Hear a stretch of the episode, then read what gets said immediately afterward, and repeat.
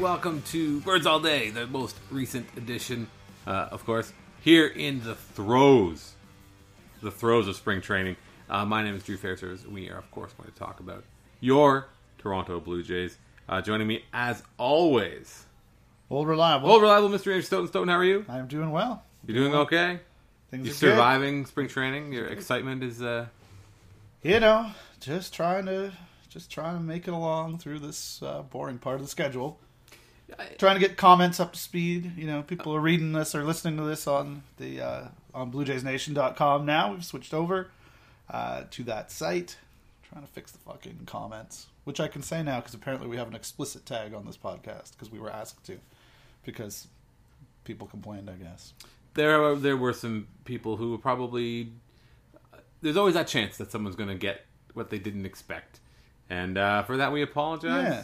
I guess. Kinda. I, uh, You should have known better, but whatever. Maybe not. why Maybe- should they have known better? Maybe not if they if they're finding us through iTunes through the If you click on like Benny Fresh and Arden's podcast, it says people who listen to this one, that one, also listen to Birds All Day. yeah. This one. So maybe you're a big time Blue Jays fan, and you said, "Hey, let's see what these two morons have to say." Being us, and then you hear nothing but poop coming from their poop mouths, uh, and then you are regretting what you Yeah. did with your time. So for that, we are we all we do apologize. I guess there will be an explicit tag on it, uh, which Oh, we might as well now. I mean, I think I don't know if we can like tell Apple like, hey, we'll just we'll cut that out. Don't worry about it. We'll just we'll curb our. line. I don't think they're really.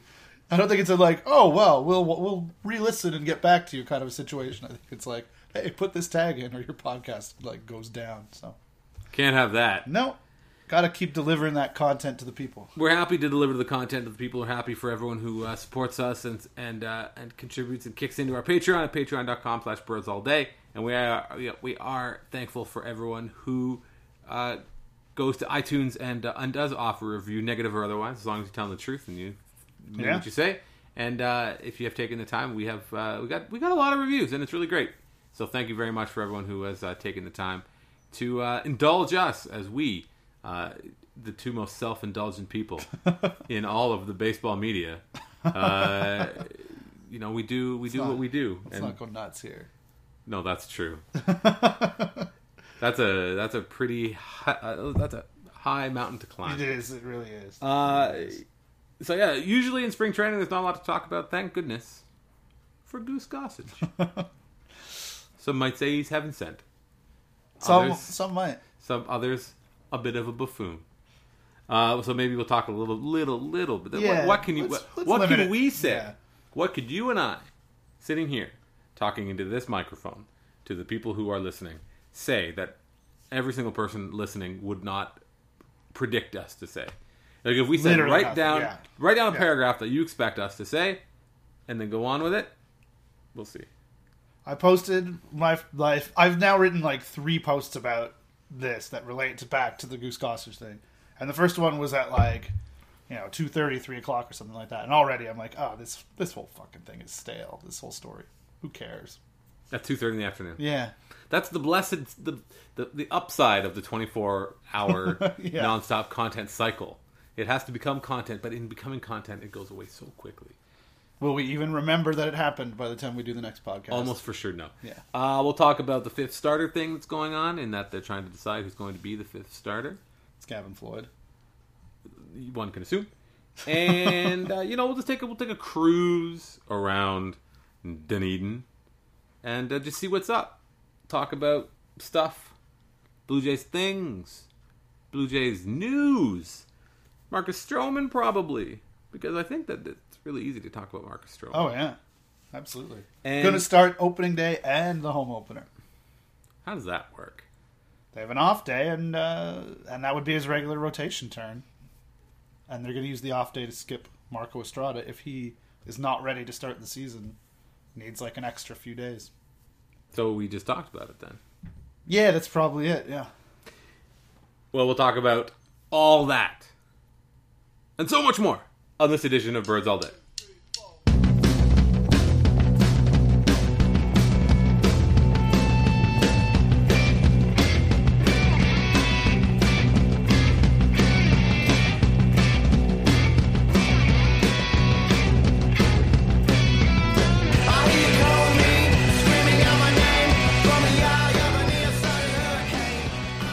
Okay, so the first thing we'll talk about, of course, of course, is Jose Bautista. In the news for a variety of reasons. In the news because Goose Gossage, rich Goose Gossage, grown man named Goose, Yeah. said he's a disgrace. Disgrace to the game. Yeah. Said giant man baby goose gossage, yeah. He kind of went on and on, talking about how you're not allowed to run over the catcher anymore because of Buster Posey was standing in the wrong spot, according to Goose Gossage, and just generally dis- displeased with his the the inability for he and men like him to hurt people for no reason. Yeah, it's got to be really Or, disappointing. or per- hurt people uh, on, at, their own whim. His legacy of hurting people for no reason is uh, has been tarnished. Uh, there was a good His legacy of giving up home runs that people fucking pimped and clowned after you know, uh, that like that Kirk Gibson home run uh, that clinched the World Series in '84 Mm-hmm. off Gossage. Where I I tweeted this where there's there was two clips. There was one of like the whole play unfolding, and then there was like the parabolic mic look, listening in on Sparky Anderson being like, "You don't want to walk him. You're not going to walk him." Okay, you're not going to walk him. Okay, That's amazing. it's so good. Yeah, uh, yeah. Goose Gossage can fuck off. So he went off, and Bautista uh, kind of did the. He acquitted himself very nicely, being like, "I'm not going to pick a fight, especially with the Hall of Famer." Blah blah blah. Said lots of good things, and then Gossage just kind of made the media rounds in the aftermath of this. Kind of not not one to shy away from an opportunity, Apparently not not. one to shy away. Saw from, the breathless tweets about him showing up on Tim and Sid. It's like, eh, this guy's very nice. I'm still probably not gonna buy cable and watch. what does that have to do with Goose Gossage? I'm just saying, it, it was like it's like let's make this a whole big thing. It's content. It just becomes content. It's Yeah. the content cycle.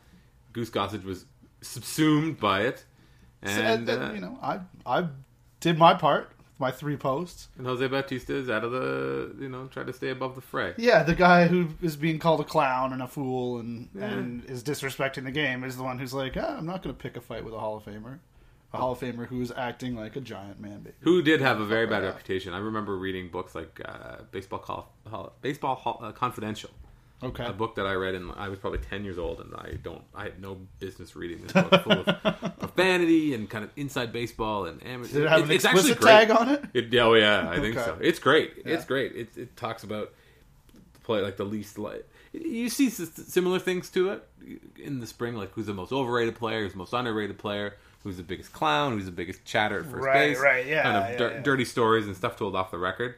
Uh, it was a whole book of it. It was, and I was a little kid reading it. It was like written in like 1987 or 88, uh, and it's great. But Uh, um, well, that's when that's been when, that's back when they still used to toughen us kids up, you know. yeah, yeah. Not like today's kids who are just allowed to pimp their home runs and nobody even nobody even like stares them down or hits them in the teeth with a fastball. Well, that of course, Goose Gossage's comments today came out in stark contrast to those of Bryce Harper, who had some amazing things to say, being like, "Yeah, if I hit a home run, you know, get me out." He's like, he talked about Jose Fernandez being a kind of guy who he's like, he's you hit a home run off Jose Fernandez, you pimp, he doesn't care, you got him, Yeah. you got him. He's like, I want baseball to be fun because baseball's boring and the culture's boring, and it's like, yeah, Bryce Harper, you do you. You're not wrong. Bryce Harper is like Bryce Harper has an allergy to to poli- not to politically minded speech. Yes. He can't help himself, I think, and I read there's a little bit in the story about it that, that he just Yeah. he's he fights with himself in terms of saying the thing that he really wants to say versus saying the thing that he knows he's supposed to say. Right. Which is kind of what brings this out or That's why he's awesome. Which is why he's he awesome. Doesn't, yeah. Or when they were like he loses that battle. they were like Bryce, Bryce. They were a few weeks ago. They were Bryce, Bryce. You're gonna sign. You're gonna be maybe you'll be the first you know player to sign a four hundred million dollar contract. And he was like, eh, don't sell me short. yes, Bryce Harper. Um, but anyway, I, I think Bautista did pretty well for himself. Uh, I love love Jose Bautista. If you saw his tweets yesterday, going on about like, oh, they're playing all these exhibition games in Cuba here and there. What about the fucking Dominican Republic? Like he's mad. Jose Bautista is forever mad. He has the biggest chip on his shoulder in the world, and it's great. Uh, he's gonna love those pinstripes next year. Just at the center of it all. they're gonna bleach it all, all, all right out of him. Though. Uh, Arizona's gonna be real good to him. But I said this, and I, I'm no one who no again no one who's listening to this would ever be surprised or, or is unfamiliar with the fact that Jose Bautista's story is so fascinating Yeah. his journey to becoming who and what he is now, and sitting on the cusp of, you know, he's going to be 30, 35 years old. He's sitting on a nine-digit payday of brutal disappointment when he finally gets the highest offer he possibly gets. Well, then, but he's going to be disappointed no matter what somebody gives him because he probably thinks he deserves more. Maybe he does deserve more. But you're right, yeah. But the it's, story, the story, the and just the, amazing, and just the way he's wired on the field, the way he thinks about the business stuff mm-hmm. and talks about it. And, well, and I think those yeah. two things are definitely related for sure. Him for sure. experiencing it from a little bit of a different perspective than a guy like you know Edwin Encarnacion, um, someone again. Much has been made of Bautista's kind of status in the DR relative to most of the guys who come up right with baseball being the only outlet and guys who didn't go to school quite as uh, long or as uh, uh, who basically were professional baseball players from the time they were or or know, vying to become professional yeah. t- baseball players when they were 10 and 12 years yeah. old versus Bautista who I mean for for him to have not gotten the signing or whatever not gotten signed or not getting the getting a suitable um, uh, deal in the DR who then goes to college in the U.S. The junior college, yeah, like straight out of Chipola yeah. College. Same Adam Loewen and Russ Martin. Come right out of the Dominican Republic, whether or not you know, not speaking, going to college, and not where where you're not speaking your native tongue is crazy enough as it is. Yeah, most people do do so badly in college when it is in their language. Yeah, uh, and then for his the, the, journey, four teams in one year, and, getting fucked around by the stupid Rule Five yeah, rules, getting Rule Five like, the big leagues, and then screwed because of it. Like, yeah, like here, you know, that would that would maybe give you some perspective on how you're being treated as a piece of this business as opposed to just being like mm-hmm. oh you're gonna give me how much for hitting some dingers let's go mm-hmm. you know yeah i think that probably would uh, that year in limbo at least or whatever it and was think, that that you know mm-hmm. that really it's maybe revisionist history a bit, but like he, I'm sure would think of it like that set his career back had he not been. I mean, it, it, I'm sure it does exactly, but you know, he wouldn't have become the guy that he was mm-hmm without it, he wouldn't have become that guy, right? You know, had he just had regular playing time in that one year where he was sort of flipped around and on the bench a lot. Mm-hmm.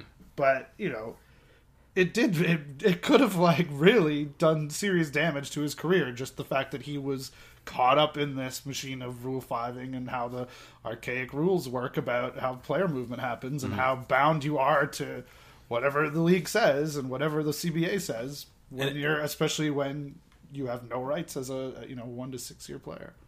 There's so many things in that are meant and I, I think have the right intentions in terms of, but they often or not often they can backfire on players. Like okay, you don't want a guy to be held out in the minor leagues indefinitely for the, for his whole career, so you give him a bit of agency when he gets to, yeah that's supposed to be helpful for these but then it ends up yeah. when you get into these unusual situations like Jose Bautista where it works against you, or or the arbitration. Like, okay, it's really good. It's important these guys get arbitration raises, but suddenly it's like, well, now he's at this player. Like I'm, I'm thinking about a guy like Mark Trumbo, for example. He's worth more. He's going to be paid more than he's worth. Right. Uh, even though he was worth more than he was paid before, but now it makes him kind of a. He's a weird commodity and so he gets traded and dumped and moved around. Right. Not because exactly. he's not a valuable player, but because he's not valuable relative to the salary that he's going to earn. Yeah. Blah, blah, blah, because of the system that's set up to exactly, to, exactly to hand out those salaries. And yeah. that, but uh, beyond his everything he does on the field, I think that Bautista is a really important player. And if maybe if you're one more of, so next year when he's with the Yankees. um, I would. I'm guessing that among the players, and maybe if you're a younger guy coming into the union, you don't necessarily need like the crazy, you know, strike breaker, swing a swing a bag of hammers kind of kind of union protectionist guys, but somebody who has a much different perspective than say, you know, uh, Kris Bryant or even and so any any uh, Bryce Harper for example, Bryce Harper's path and Jose Bautista's path could not be more different. Yeah it's important to have someone who can see the business from a different side and ex- and help maybe younger players exp- uh, understand what's out there and and how the machinery works and how it's to screw them how it's yeah. oiled with the blood of the workers yeah. you know all that yeah. kind of stuff yeah. but uh, speaking of which Jon Heyman had some tweets some some muttering some utterings maybe that uh, oh yes that's right that that he his thinking or his what he's heard is that Bautista is more inclined to stay, Yeah. which is you know well, saying all the right things and I- probably entirely true. Well, he said he's willing to negotiate, which is something Bautista himself, I think, said he wasn't willing to do. He was, you know, Heyman, whatever Heyman believes, says it's, you know, maybe softer than that. I I wrote that it was, you know, just going straight from the David Price playbook. Be like, yeah, I want to be here. Like, look at how well that worked out for you know Price and Price's legacy in this city. You know, he he might get booed because of what happened and because he now really plays for Boston, but you know, ultimately, I think people are going to remember him better than if he had been like you know trying to hold the team over a barrel, which I think a lot of people think Bautista's going to try to do because he's come out and hmm. basically said that's what he's going to try to do, uh, and so. That worked for Price, you know. I don't know if that's you know really cynical, obviously, but I, you know, Price for, for a reason. And yeah, like they, it did not make the Jays look good. That it was like, here's a guy who wants to stay, who might take less, and he ends up elsewhere. None of the other facts really seem to matter to a lot of people who just go blind with rage about that sort of thing. absolutely and Not that I dealt with that, you know, for four months this winter. well, uh, he's David Price is another guy that I think a, a lot of younger players definitely look up to because of his professionalism. Chris Archer is a guy that goes well. There, anytime anyone needs to write a story about David Price and what a good worker he is, they just stick a microphone in Chris Archer's Yeah, face, absolutely. and Archer's always there, ready to to slav you know lavish him with praise. It with Stroman seems like the same sort of thing where I, I've said before, and I I maintain that the guys that the other players are more are inclined to respect are the guys who get themselves paid, and they get Yeah, themselves paid absolutely. in a way that that you know without being necessarily you know like you said, hold them over the barrel or uh, uh, I mean Bautista's in a different situation. Bautista's the kind of guy where he there's a good chance the Blue Jays and, and I think that Mark Shapiro and Ross Atkins are very aware of this that they don't want to be bidding against themselves for, For his sure, services yeah. with like the Orioles and Chris Davis, where that was apparently something that was coming from the from ownership, where they were like he was like I really want to keep him, Right. Yeah. and so they did, and they paid a pretty penny for him, and I like Chris Davis, he's a good player, but whatever. yeah, I think you're. I think you're right. That But Bautista seems like in that that situation. and Bautista seems like the seems like the situation where Atkins and all these guys are going about it like, yeah, we're we're negotiating, we're having laughs, and we're having fun, and I don't think that there's anything unprofessional about it. Bautista's said it himself, like, Right. it's it's business, and I'm gonna, you know, I Yeah.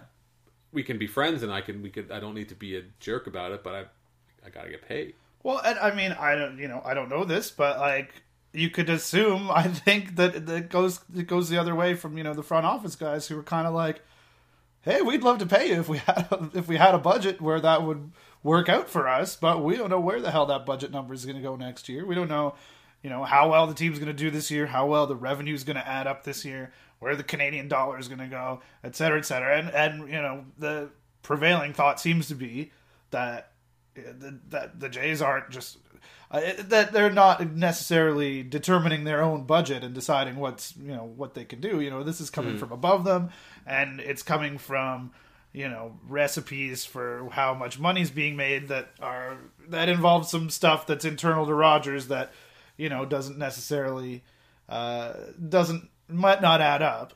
We think doesn't add up. Uh, you know, most fans look at you know the TV stuff, obviously, and, and what the what these teams are worth, and think it doesn't add up, and and so they're in a position where they're like, yep, should be able to do this, might be able to do this, but fuck, let's have a laugh, Jose. Like we don't know either. Like it's not like it's Atkins and Shapiro who are who are holding over Bautista's head like all this money that they think they have. They're like, yeah, well, we kind of can't fuck ourselves. So it really depends on Which is not what the budget's going to be going forward. Mm-hmm. And who uh, know? And you know, it's weird. It seems like they do it year to year almost. I mean, I don't know, but we, you know, nobody seems to have any sense of what next year's budget will be, let alone you know a couple years down the line, which doesn't necessarily seem like the greatest practice. You know, you might want to you, might want to think think farther ahead a little bit sometimes. or, Sometimes, but I mean, know. you can't predict what's going to happen. True. Right? You can't. You, I don't think that would. I mean, you have to be able to be flexible and, and adjust to things on the go and and. I mean, the last time it's we so were- complex. Everything. the last time we were talking about you know three year hey three year raise and payroll is how we ended up with Vernon Wells I think right Mm-hmm. so that you know maybe not not the way to go with, about it but I don't know and I would assume that that's probably I don't know. I, I just think that that's what's going on probably on both sides because what can they do? They can't. He, Bautista can't take what they're going to be able to offer them, and they can't offer him what it's going to take to get him. Mm-hmm. So it's going to have to happen in the off season, or you know, if he doesn't want to negotiate and see, you know, maybe the All Star break. But even then, it's it's such a big bet on.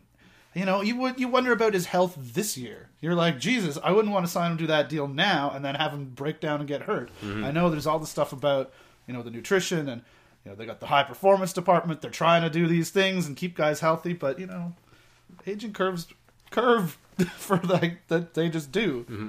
You know, no matter how great you are and how defiant of them you can be, and yeah, it's like I don't know. I it would be scary to sign that now and have it not kick in for a year. I think, and that to me is like, well, holy shit, you're you're talking about signing this guy for six years. Mm-hmm. I mean, at some point you got to make that bet. You got to, you know, if that's what you want to do.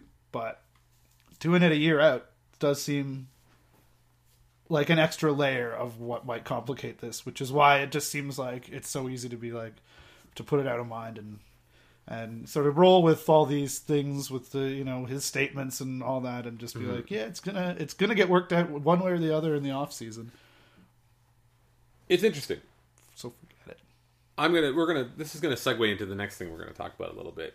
Uh, you mentioned Jose Bautista being healthy. Uh, Arden Zwelling of Sportsnet wrote an interesting thing on the Jays' high performance department, uh, in which uh, Bautista uh, features prominently because he's a guy who has a very good reputation. And again, th- this come almost goes back to the Bruce Gossage thing, which and I saw even you know Dave Cameron ta tweeting about this, being like, uh, I, I would never. How can you? Co- I'm going to paraphrase it or put put some words in his mouth, but right someone who I would want my kids to. He said he would want his son to model himself after someone who works hard to achieve and to uh, achieve excellence in something. And nobody, not nobody, but uh, Jose Bautista is well known for his hard work, in, in addition to his perseverance to get through all that stuff to get to the position where he is now, where he puts in all this hard work, where he takes care of his body, where he does slightly unconventional exercising and, and has a different, you know, the all the yoga and this and that. And batting practice hits Batting from the left side yeah just to keep uh, yeah keep balance and that is admirable. And it is maybe something that, with this new high performance team that is working with the Jays, and the thing they talked about, the uh, it's kind of like a three tiered approach where it's um, what is it?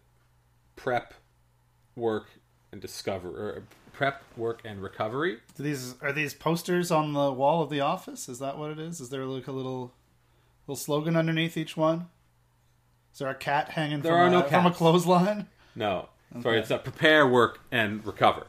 And Bautista's talking about how he loves the what they're doing, and and it's just one of those things that, um,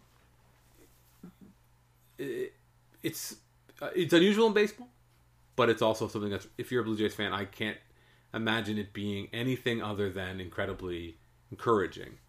I mean, you have Sure. a guy like, I mean, and then this is the weird thing about baseball, in a lot of ways, where the players, as the smart ones, are cognizant of the fact that they need to do this stuff on their own to earn and to continue to earn their money. Russell Martin, of course, worked like super hard, uh, you know, a few years ago with using those those accelerometers attached to his chest to measure Right, this yeah. and that. Uh, with the Pirates, they've been they were at the forefront of that uh, kind of movement. Now the Jays, so the Jays have an older team. They've got they play on this garbage surface that is slightly improved. slightly yeah. But you have Martin, who you've got a lot of money tied up in, and he plays a very important position and a very grueling one. So if you can do anything to keep him on the field, you can do anything to keep Troy Tulowitzki on the field. yeah, you know, your, your highest paid player, who is also incredibly valuable and plays a grueling position and is also always hurt. yeah Donaldson, of course. So I, Donaldson doesn't get hurt but you get- still you not- still yeah. need to like you can't just take that as a given obviously Mm-hmm. Uh, and it's, there's a good quote in here from uh, from Donaldson. Uh, everyone talks about five tools in baseball. In my opinion, there's a really there's really a sixth. Uh, the sixth tool is being able to stay on the field, and that's something that we've all heard uh, time and time again. Health is a skill. You know, you, you make your own you make your own luck in some ways, and if when you're able to take care of your body, you take care of your body in a way that is uh, reflective of what it needs to stay on, on the field. And that's one thing about this is it's a really unique, uh, tailored, personalized approach It's to health and recovery. it, it's quite it's amazing, and yet you know we talk about Troy Tulowitzki, who's a guy who has a reputation as a hard worker and does Mm-hmm. things to try to stay on the field, and sometimes you just can't. Sometimes. no, it's true. I mean, And, you know, and you say, you know, oh, it's encouraging that Bautista does this stuff. Mm-hmm. It, it is. It's not as encouraging as if, say, he were 32 years old. No, it's true. Uh, I oh, I don't know if we've ever talked about it on here. The B two ten. Have you heard of that? This uh, clinic in Montreal, run by a bunch of like super rich dudes with who just want to see Canada do well in different sports. So they uh, take their own money and they invest their own money in this incredibly high level training that's specialized for in, you know, elite international athletes. Right. Uh, Carol Lang is a favorite. Ricky Romero's uh, wife, Carol Lang. Um, she was her career was over, and this B two ten this clinic brought her in, helped her rebuild her knee, worked her super hard, but not not hard in. uh, So I interviewed an athlete for the Pan Am Games this summer for for this thing I did for my old job, and uh, this this woman I, I spoke to was a wrestler, and she talked about when she came to this clinic, she learned that she had been working too hard before, that there wasn't enough Right. time for rest, there wasn't enough Right. focus. You know, the focus exercises that are designed to designed with a purpose, not just keep doing stuff forever. And you see a guy like Tulowitzki, who's known as a lunatic in a lot of ways, and he works super hard. Right. And maybe there's an element of that. Maybe, and maybe yeah. this is the kind of thing that they can say, Troy, this is what we this is what we think is best for you. Don't work out six hours a day. Yeah. You don't have to be like you know, maybe that's the same sort of thing that maybe would have helped to extend someone like Roy Halladay's career. Right? You there's no such you know, work is good, but but there's a, there's such a thing as too much work or, or work that isn't you know, work smarter not harder. It's like the kind of Yeah, exactly. corny thing that Exactly. we've heard a hundred times before. But this is an interesting kind of new different approach as opposed to there's another article I read today that was on uh, the on the National Post talking about clubhouse chemistry. Yes, that's right. Yeah. something they invested in heavily, um, or paid a lot of lip service to. That's, I think, more the not not, not more Mm-hmm. the thing. That's what I always harp on, though, is that Mm-hmm. it's easy to say, "Hey, we did better because we had great chemistry." When you add the MVP and the Cy Young runner-up, Mm-hmm. and and like one of the handful of the elite catchers in the game, probably going to be probably going to be a net positive for you, even if they're jerks who piss everybody off. I think there's. I think there are different ways to, to examine or think about what they what is what it is really what we really mean when we talk about chemistry and you know is it learning about work habits. I mean, there's a, there's Sure. a, there are certain ways, especially if if you're if you're ownership, maybe there's some parts of Jose Bautista's uh, applications of chemistry that you don't uh, appreciate. But again, because he's the guy who who's going to tell you know the younger players, get yours. the, the, the game Yeah. is not out to help you. The game is out to bury you. The game's out to exploit you. Yeah. Get paid. But the other side of that is when Jose Bautista is urging players to come to Florida in January so that Right. everyone can work out together so that we can do these yoga exercises and this core strength and, and conditioning together because we'll all be better players for it and we'll all get paid for it or whatever the, however the look at they look about it is or we're going to get this ring because you know a guy like Tulowitzki's crazy for the ring and uh, they all are uh, I think it's really interesting but I also think it's interesting now we're going to segue again All right, that the Blue Jays signed Rafael Soriano right? now he's yet to show up Yeah, visa issue. That's visa issues with with a lot of quotes, is what I've seen. A lot of air quotes. Uh, Rafael Soriano has a reputation as being the biggest dick in baseball, Being, you say? like being. Okay. Uh, yeah, I don't think Rafael Sor- Soriano carries around a good reputation. I mean, I think there's, I, I, there's I would- competition, but that I mean, I heard someone like mumble something about Mark Lowe once not necessarily being a guy, but oh, the Jays brought in this great chemistry stuff. You know, it. Uh, I, I mean, not to segue away back into what you were saying before, but to me, I, it it's it's interesting how all this stuff sort of is developing and how they're looking at it now, mm-hmm. and you know, it, it it to me maybe this, it, it's a bit glib, but it's also maybe like favorable to me for for you know how I've evolved as viewing the game. But like, yeah, it seems like so many teams are now there's not there's just not a lot that sort of differentiates a team from another team.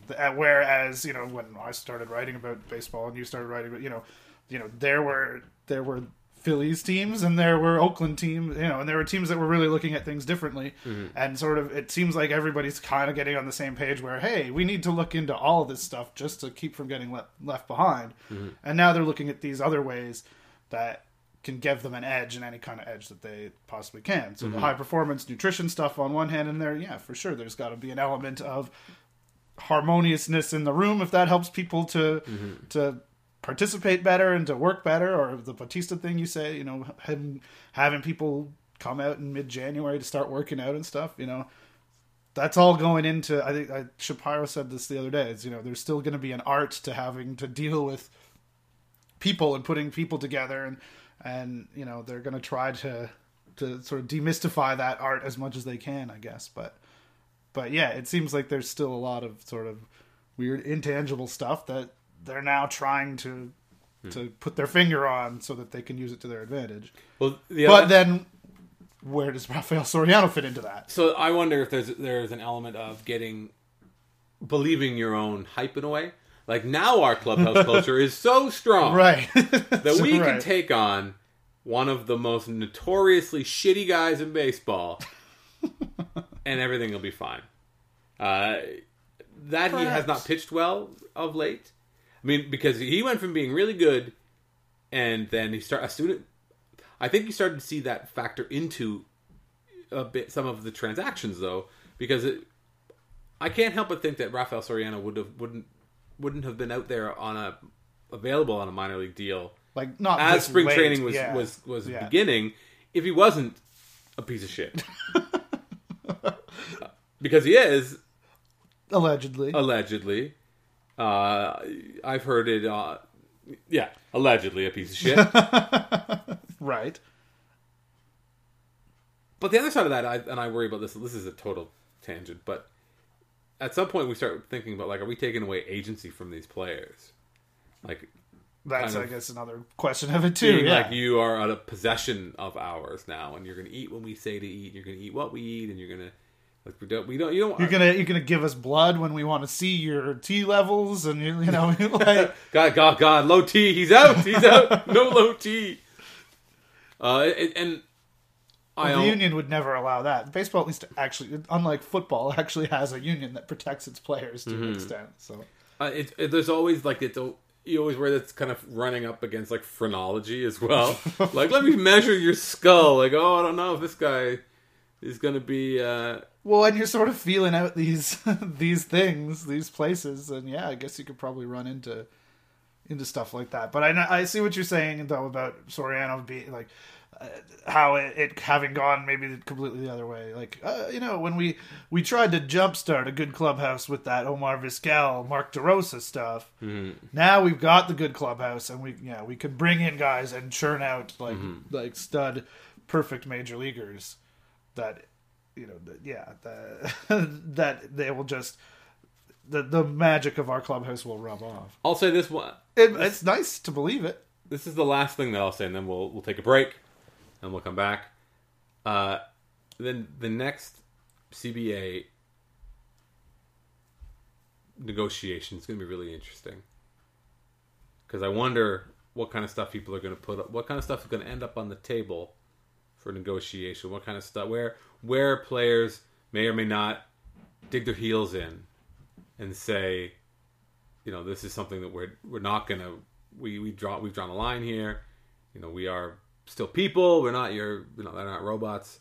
Who knows? I, I wonder if there'll be places they dig in or if the owners start to really push back against certain things. Uh, uh, you know, maybe, I'm going to guess the they'll union. just exchange those for the rights of uh, something that takes away the rights of non-union members. Seems to be the way that. How many more? Played. Blood v Stone, I think, is kind of how I a little bit think yeah. about that one. Now we'll take a break. We're gonna come right back. Talk real quick about some other, you know, baseball things going on around. Your Blue Jays on Birds all day.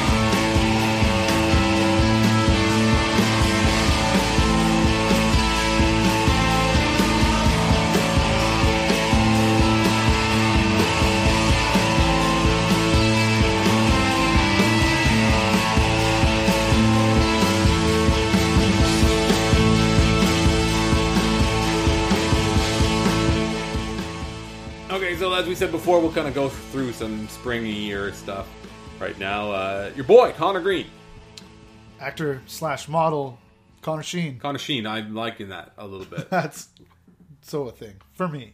Uh, I don't know if there catch is a on, connection me, to it, though, right? He has a connection. They're buds, yeah. His high school coach is uh is like Charlie Sheen's best friend. Like Really? Santa Monica somewhere, you know, that's his high school. I don't know if it's Santa Monica, Santa Monica High or what it is. And I forget the guy's name. He had the same name as, as an actor. It wasn't him. I looked it up. Did a lot of research. Now I forget it all. Control C, Control V. This is research. the bottom line is, yeah, he, you know, and he got to meet Charlie. Sheen. It's been, it said he'd been on Anger Management a bunch of times, which apparently is a TV show, which apparently they still make sitcoms nowadays, and Charlie Sheen has something to do with it. Yeah, Is it on TBS or something? I have no idea. After he got turfed off the other one, yeah, that other like weird. uh, two and a half dystopian men or nightmare whatever that it was. was, yeah. yeah. Uh, something, whatever, something that your grandparents watched. Even my grand, my, my dad really did not, not, not. He did not like Two and a Half Men. My uh, grandparents are, are they're cool. They wouldn't do that. what um, if you had to pick your favorite like Charlie Sheen thing, what would it be? My favorite Charlie Sheen thing. Role. He has like, Besides, besides Hot Shots and Hot Shots Part Two, which are masterpieces. war. It's fantastic. um, yeah, yeah. Besides those, uh, is there anything that jumps to your mind? Like Charlie, I remember Charlie Sheen in. I mean, like, do they hold? I mean, I remember like that little salute he gives the end of Platoon, and just like, uh oh, I wonder if that movie is a pile of shit as opposed to what people thought about it back then. Uh, Wall Street's pretty all right, I guess. Uh, Charlie Sheen's cameo in Ferris Bueller's Day Off. Okay, is uh, pretty good, pretty to good. me like the definitive Charlie Sheen role because it's so good. He looks all fucked up and stuff in it. It's great. Uh, Connor Conner Greene's not on the forty man roster, is he? I don't think he is. I don't think so. No. Uh, he has gone back to minor league camp, as is Dwight Smith Jr. Yeah, one of the other guys. Yeah, He got hurt, didn't he? Dw- Dwight Smith Jr. was rolling around in the dirt or something like that. I went for lunch with Bourne this week. I, Did you go for lunch? With I Bourne got. this I week? went to, for lunch with Bourne this week. Yeah, yeah, You did? Yeah. Uh, not like the week before. No, I, uh, I and so and so born respectable human being, Yeah. and just like you know, it's like oh, you know, six o'clock or five thirty. Like, all right, my wife's cooking dinner, gonna go home. I'm like, my other buddy had showed up, and we were gonna go to something at like eight o'clock, and we're like, well, better keep drinking. Just what are we gonna do for these two hours? Just go home? No, fuck that. So, so the long story short is, if I don't know who the hell. if Dwight Smith Jr. got hurt or who it was that got sent down with Conner Greene. The important thing is, we can't make anything out of what's happened today. I don't. Uh, Jesse Chavez gave up a couple home runs today, or something, but not the end of the world. I watched I know that Jonathan fucking Diaz game. I hit a home run know. against the Blue Jays today. Yeah, he did. He did. It's just it's. I mean, it's just so grim at this point. It doesn't matter. it's like, you know, like the Jays faced Andrew Miller. They got to Miller and, and Chapman. Betances was Chapman fine. hit two guys. Yeah. He hit, he hit Bautista in the toe with a slider or Yeah. something. So everybody was healthy. That's the important part. Except whoever the hell it was that got hurt, that got sent down with Conner Greene. Mm. Uh, but yeah, you know, I watched it and I was, I'm just half paid. I mean, I think that was also as the stupid rich goose gossage shit was Mm. engulfing the world. Uh, but yeah, I don't know. Uh, the, the games aren't quite they aren't they aren't quite like tune-ups for the regular season just yet. They're still like bullshit going through the motions kind of things just to get themselves you know into it. We've you you and I have done this for many of these springs now. Maybe not many, but like maybe four or five. Yeah, at least something like that. Yeah. I wonder what goes into the decision making based on spring games. I wonder what is the stuff that they, that they look at, and if we think that there is a fifth starter battle, is there really a fifth starter battle? And you'll hear guys like Gibby say, "Oh, you're out there fighting for jobs," but like Well, you can't tell them they're not fighting for jobs. exactly. Yeah. But I, but I I'm I just really want to know what is it that they're basing it on. If you go out there and you get smashed around, and you know ropes at shortstops and third baseman, and then you get your outs, or if you go out there and you get a wind blown Florida, you know spring training home run, or you know if you're pitching in Arizona and you get the when they hit the ball into that bizarre like white blue sky and it just Right. falls in the grass. I, I just would love to know. I mean, I'm a I'm a per, I, I've kind of come to the idea of things I look for in spring are strikeouts and home runs. If you're a pitcher, you're striking people out. That's good. Giving up home runs, eh, maybe less good. Yeah, balls in play. You know, you just kind of throw your hands up because it's. I mean that there's been some talk about we've talked about this many times. I'm sure about if when hitters show huge spikes in slugging percentage in spring, it's something that tends to kind of carry over. And okay. I can't help but wonder if there's a relationship that works the other way with pitchers. Maybe it's just so tough because even you know you could parse the spring stats. Like I say, you know, who's who, who are you facing at this time of year? What are they working on? What are the you know what is it that they're doing? How many? How deep into spring? You know, this Jose Bautista's first game was today. Aroldis Chapman's first game was today. Uh, you know, other guys have been playing for a week and a bit or whatever it's been. And so I don't know what. What do you, it's hard. Yeah, it's hard to make anything of anything. Uh, Especially early on, guys are. And I think, I mean, to go back, like to go back to your question. I mean, I'm sure that they must look at spring performance to an extent, but I think Ben Benny Fresh, Ben Nicholson Smith wrote about this this week, which is like it's probably going to come down to hey, you guys, you got a you got a minor league option left? Oh, you don't? All right, well, we'll keep both of you, but one of you gets to go to Buffalo, and that's kind of. Mm-hmm. I put up a poll last week about the fifth starter stuff and, and asked, you know, was Aaron Sanchez going to start in the rotation in the bullpen or in Buffalo? And like very immediately, someone was like, "Who the hell is going to pick in Buffalo?" And I'm like, "I think I'm going to pick in Buffalo. I think that's what's going to happen." Even though he's going to, you know, he's looks good so far. Gavin Floyd will tell you that he has assurances that he's on the roster if he's healthy, which I don't understand their whole thing with Gavin Floyd. Okay, well, and everybody is always like, "Hey, who's his agent?" Oh, Reg Shapiro's dad. His parents. okay, well, that's my my question that I don't think that you and I are going to be able to answer, which is, how bad does Gavin Floyd have to pitch in spring to pitch himself out of a job on opening day? And I think the answer is really bad. Yeah, I kind of think so too. Out of a, out of that rotation job or out of just any job? I think rotation job. Yeah, I think it's kind of his at this point, to be honest. Uh, with Chavez being like the long man who's going to come in and you know give an extra start to push guys back a bit and do you know do that mm-hmm. whole thing. Yeah, I I think I, I think you're right that that's probably what's going to happen. And even if not, you know, mm-hmm maybe if he pitches poorly, oh, something tightened up on him, or you know, one of those things where it's like, oh, we'll put him on the DL for a couple weeks. We'll try to slide, you know, sneak him through, all that sort of stuff. Where you know we've spent so much time mm-hmm. this part of the spring thinking about the position battles. When yeah, mm-hmm. you're right. There's was, not that much of a battle going on. I don't think. I don't know if you listened to Jonah Keri's podcast with Dan Haren uh, a couple weeks ago. It was really good. Uh, Haren's great. Uh, could not be more California uh, in his manner, but uh, super cool guy, and he's talking about how he prided himself on always going on pitching, and how he only went on the DL once, and I think it was kind of towards the end of his career where he was getting lit up. It was, he was in Washington, right? He was getting lit up, and they were like, "You're going on the DL" because he was hurt. He had like a hip thing, and right? Everybody's kind of hurt always. It's yeah, all kind of hurt, right? especially yeah. when you get you know you're throwing 200 innings seven, eight, nine years in a row.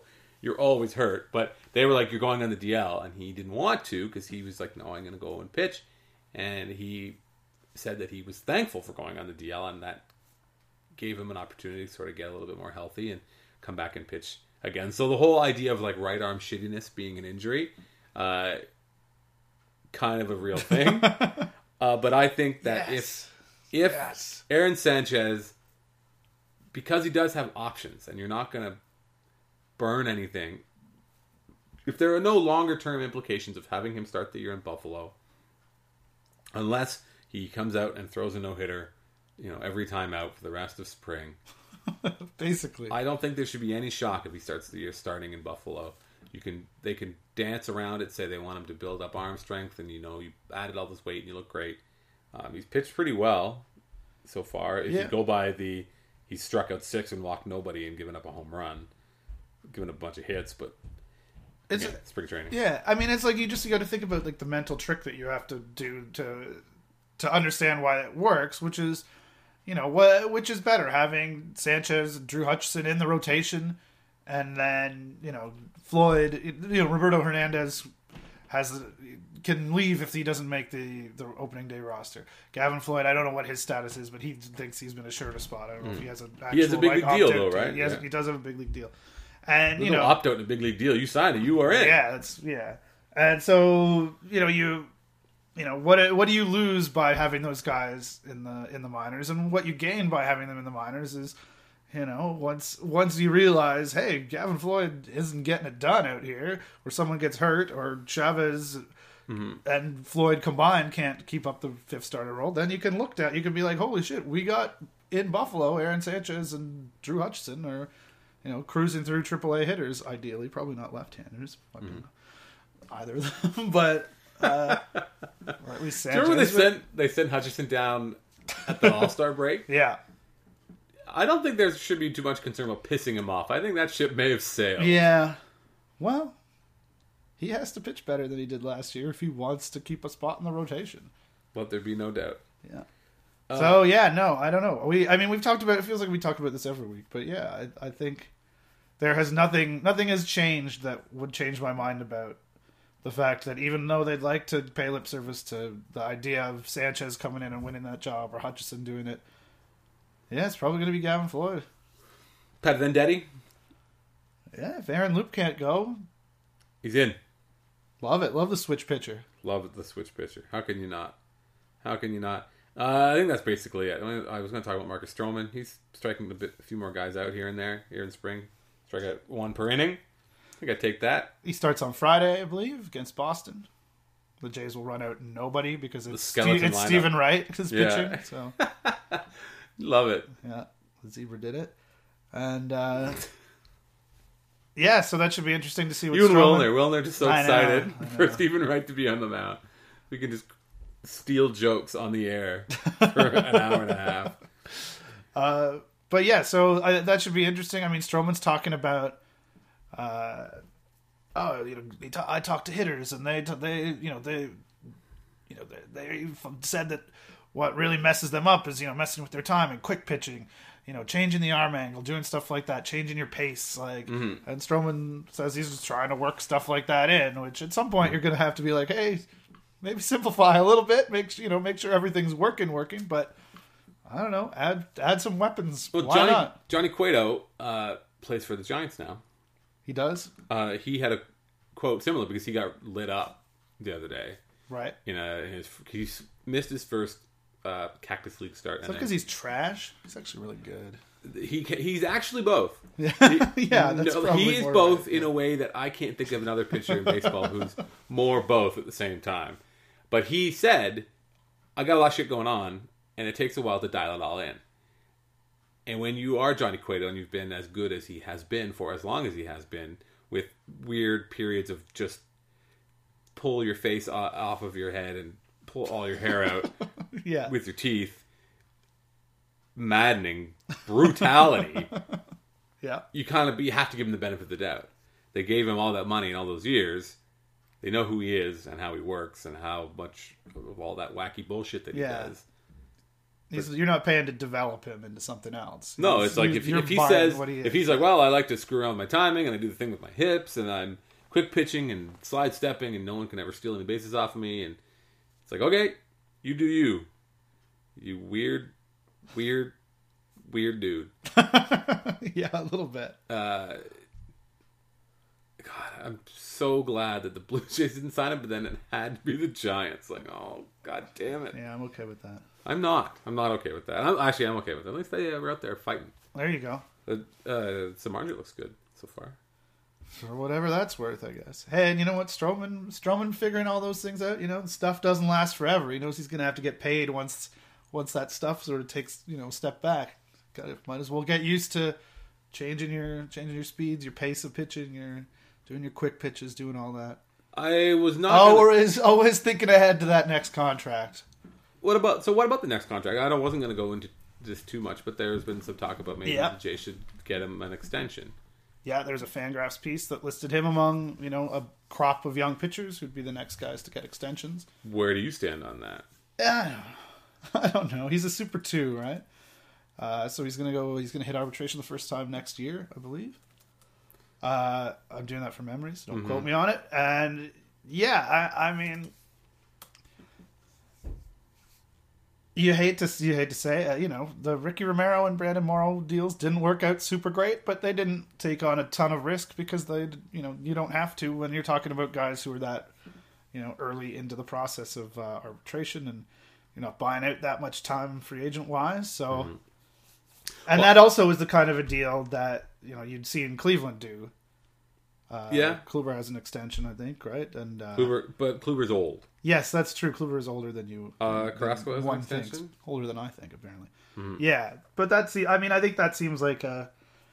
Though I also hesitate to, you know, as much as as easy as it is, you know, try to draw too much from what they did in Cleveland because of you know the financial constraints that they're operating under. You know, they they might think differently of it now that they have a little more flexibility in terms of where the budget's going to be long term, especially when Bautista goes to Arizona and, and Encarnacion goes to Boston, right? So uh, it's going to be Butterfield. Butterfield's going to get Hanley just working like a charm at first base, and so Edwin can DH. It's going to be uh, it's going to be Butterfield coming back to haunt.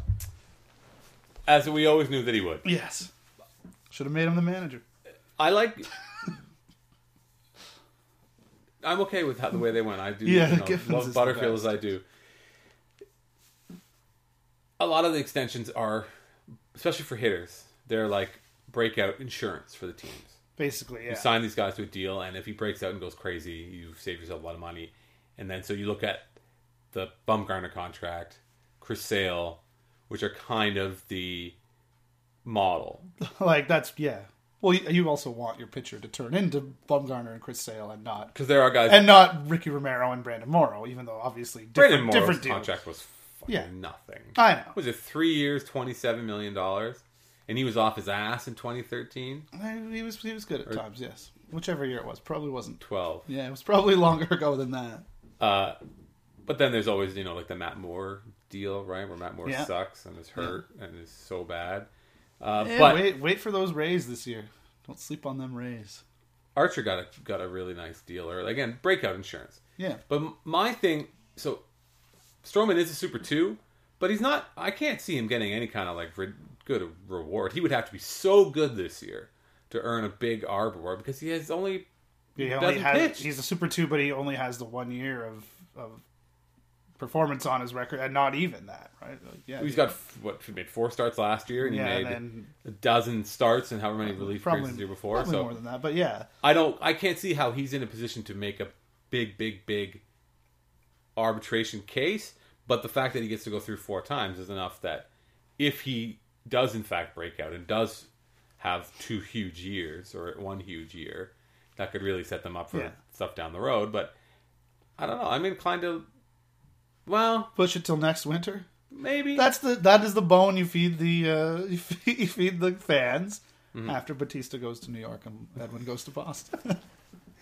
but, the other side of it is, I think if ever you were going yeah. to give an extension anyway, because it's easy to say wait till he's good and then sign him to a contract. Sure. Like, well, why would he do that? Yeah. Well, uh, but I feel like maybe four years before free agency, so he's also got a does maybe it's more that we want it to be so, but I can't help but think that maybe Marcus Stroman has a higher floor than almost anybody else that the Jays would have potential. Like you're not going to be running around offering Aaron Sanchez a, a, no. a contract because you don't even know what job he's going to do. Yeah, right. Well, Stroman, you're like, okay, I can see him. They could ever get fucking Roberto Osuna into the goddamn rotation. Maybe he'd have a a nice floor as well. Give it time. Yeah. Well, I'm, same, I'm, same with the the Stroman extension. Next winter, that's your. That's next winter, he's not going to take it. You don't think he takes it next winter? He's not, still a, not if he goes. So four years. Lincecum. Yeah, wow. So if he wins, if I'll he take, wins the I'll Cy Young, that. I'll yeah, take not going long term with that. Yeah.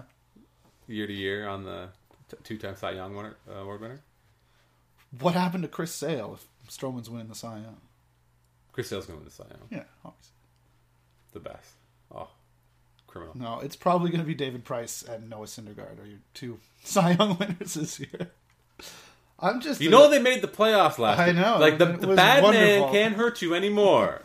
Don't need to be like that. Sorry. That's enough for this edition of Birds All Day. Thank you everyone uh, for listening. Uh, of course, check out BlueJaysNation.com read uh, everything that is there. No matter how many posts he writes about fucking goose gossage, just keep reading them one after. One was another. about Tony Sanchez, so there you go. the Defending- catcher. Yeah, defending Jose, defending Bautista, shitting on Goose. Tony Sanchez was. Yeah, posted uh, that uh, Bob Tewksbury, the hitting coach, retweeted like, "Oh, here's Mickey Mantle with like a ridiculous like pimping." Oh yeah, flip." huge. Yeah, Yeah, yeah. that-. I've seen that bat flip before. Yeah, yeah. Sanchez, you know, retweets that. It was just like called Goose the grandpa at Christmas dinner, just no filter, going off. All for Tony Sanchez. I think it was Craig Calcaterra said that last time Goose Gossage did this because it's happened before. Shock. He went and sp- spoke to him, and he said he was found himself he found him to be really like measured and thoughtful. And he said he he thinks that when he gets the these microphones stuck in his face, he goes into like pro wrestler mode where he just starts cutting promos left and right. He doesn't know how to stop, but Seems about right. I know that's a pain I know also well. Thanks a lot for listening. We'll talk to you next week on Birds All Day.